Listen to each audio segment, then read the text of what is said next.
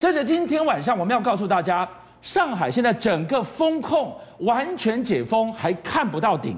上海市政府准备丢出第二波的复工白名单，你以为救上海就等于救中国经济吗？真相是清零之下难保生产，要不然为什么用铁丝网把物流货车给团团给绑住呢？物流断，原料断，人工断。上海复工是难难难，但是今天世聪告诉我们，更难的两个字“躺平”。这两个字已经为中国经济埋下了核爆的催化剂吗？没错，除了第一波六百六十六家的这个复工名白名单之外，那目前上海政府呢，它准备要第二批的这个白名单。那第二批的白名单，它锁定了什么位置呢？它锁定在上海的这个汽车重镇，在嘉定区这个地方，有所谓的第二波的这个复工的这个白名单。但是你知道为什么这么急呢？主要原因就是说，它真的疫情已经打到了整个上海的这个经济啊。你看上海三月的这个工业的产值啊，下降了约莫七点五趴，如果不赶快解封的话，哎，上海不只是影响到这个上海本地啊，甚至因为我们我们曾经说过，上海是全世界非常重要，甚至中国非常重要一个车企的这个地方，所以一定要尽快让它复工啊。可是据现在知道，复工哪有那么容易？是，我们就以一家公司为例，那就是特斯拉。对，特斯拉说，哎，你在白名单之内，所以你赶快复工。那特斯拉也果然找了八千名的这个员工啊，他们要进去。我不知道，我们以前不是说闭门造车吗？哎，他们真的不要闭门造车，就全部在工厂里面工作，而且不能够出来的一个状。况好，那这八千名，你知道，事实上这个特斯拉为什么也是 talk more show？第一个，这八千名的员工，他们进到工厂里面，拿到一个睡袋，然后拿一个毯子，然后就进去了。进去吃喝拉撒睡都在这个地方。是，然后他们要不眠不休，他们这个做六休一，然后工作十二个小时，就是做六天休一天。对。可是你说这个产能能够赶得上吗？没办法，因为那特斯拉在之前还没有封控之前呢，它是二十四小时轮班的。也就是说，它是有三班制，然后是做四休二，所以现在完全追不上这个产能，产能是大幅的落后。再说，即使你产能大幅落后之后，你的成本要大幅的提高，因为为什么？因为你在在里面工作，你要风控管理啊，对，你这样不能出去的话，我每个每天还要多给你四百块人民币，等于是我的成本会大增的一个状况。再就是说，因为那现在工厂里面，哎，这个八千名员工过去不是说你不是在这里面有宿舍啊，所以你的吃喝拉撒那些东西你要从哪里来？所以他现在等于要要从外面。运这么多东西进来，也变成是维持这个工厂要上工，其实难度也非常非常高啊。所以从上个星期到今天，我们在讨论一个星期签出一份复工的白名单。对，你看上海市政府多急，救经济你得先救上海，先复工再说。就算是闭环式的复工，对，就算是闭门造车都给我造下去。是，但问题来了，他所有的思维都还是在动态清零、铁板一块的防疫思维之下。一边要防疫清零，一边要复工救经济，你不是变成两人三角吗？其实这有点困难，就是好，我车做出来了，特斯拉说，哎，我掐出来，好，那问题是把它运出去，运出去也是难度很高。为什么？你看，因为现在复工的这个复工的这个封锁持续哈，劳动力只有增加百分之三十，目前的物流是严重的这个停摆，也就是说，你进得去上海出不来的这个状况，所以我进去运的话，我也出不来。所以你看，所以还有什么状况？我们不是看到一个画面吗？这是防疫人员呢，把用铁丝把货车牢牢稳。捆起来，对，这个画面你看看，是啊，他居然用这么粗的铁丝，是，他怎么不？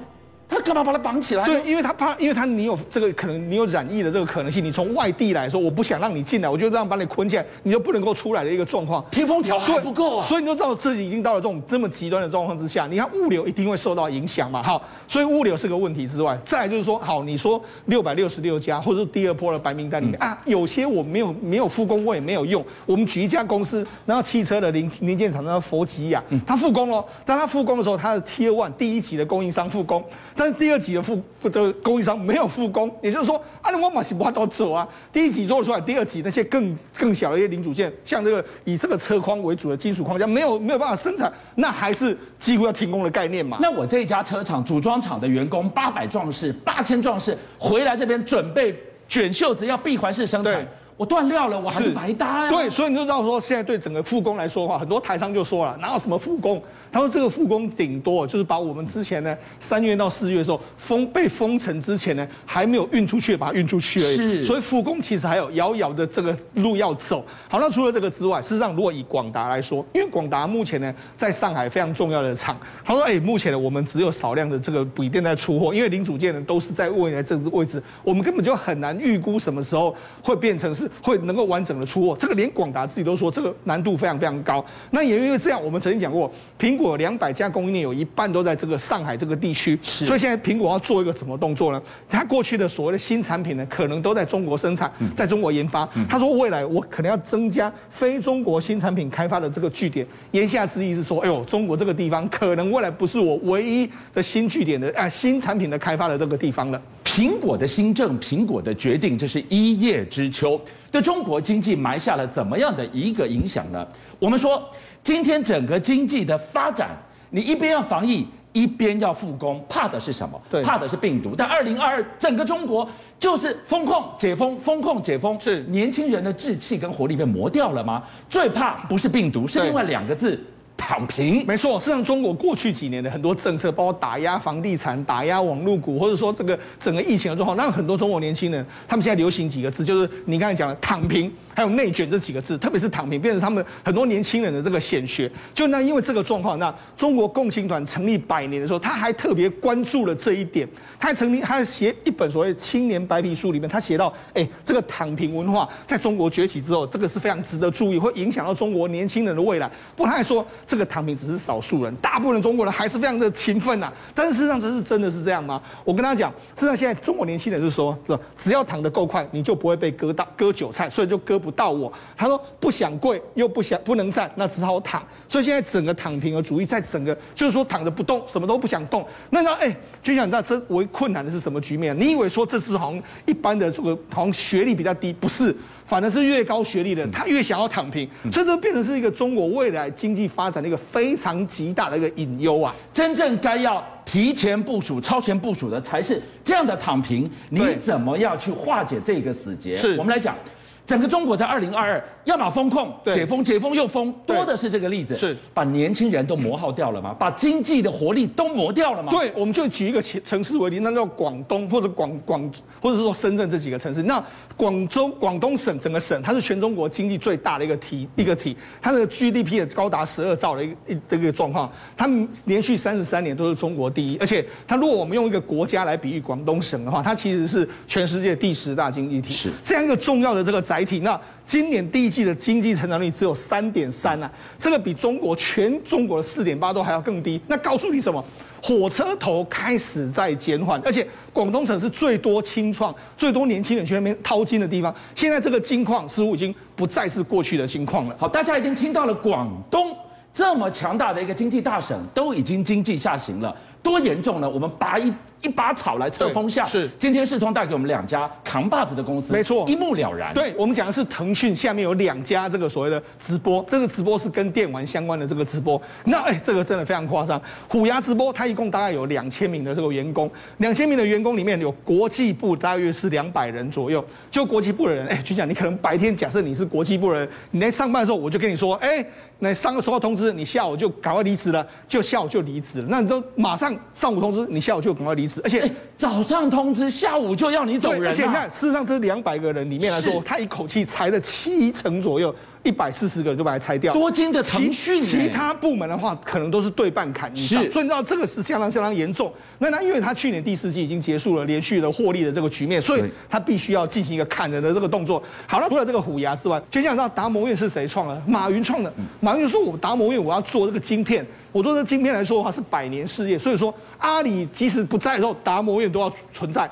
而且我多少钱我就烧钱无上限啊。可是问题是你知道，三年以来他真的烧钱上限，他已经烧到了四千六百亿左右。之前这个马云说要活一百零一年的这种豪、这种豪气干云的这个话，目前啊，真是面对现实的时候，他们也挺不住啊。那挺不住的时候，张勇就宣布说：“哎，不行了，我们这些所有人，我们要裁员百分之三十啊！百分之哎，这些哎，我们为什么说年轻人要躺平？就像你们注意到虎牙直播。”里面工作的都是年轻的，是都是高学历，而且是多金一族。斗鱼也是一样，高薪一族。阿里巴巴里面的达摩院，我跟你讲，那些人都是全 海外归来的一大堆，都是年轻人，结果他们现在面临着被砍掉。所以为什么他们想要躺平？因为他们真的是不躺平也不行的一个局面啊。但是我们今天从腾讯到阿里，你就看到了这些多金投资烧钱不手软的 最有钱的企业，是现在就开始裁员，对，裁员，甚至可以说是无预警，上午通知，下午就给我走人，对。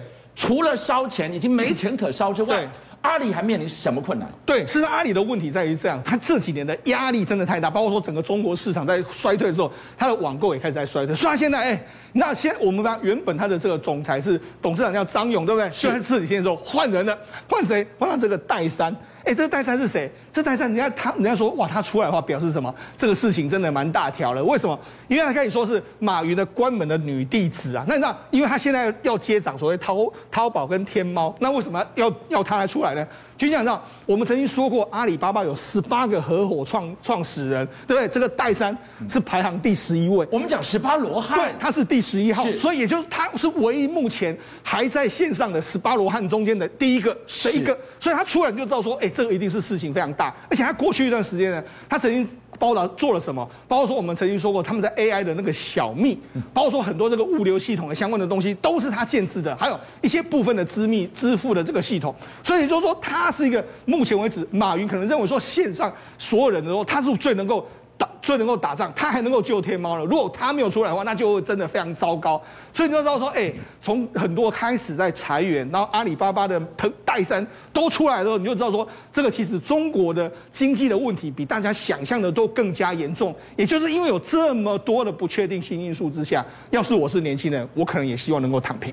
邀请您一起加入五七报新闻会员，跟俊相一起挖真相。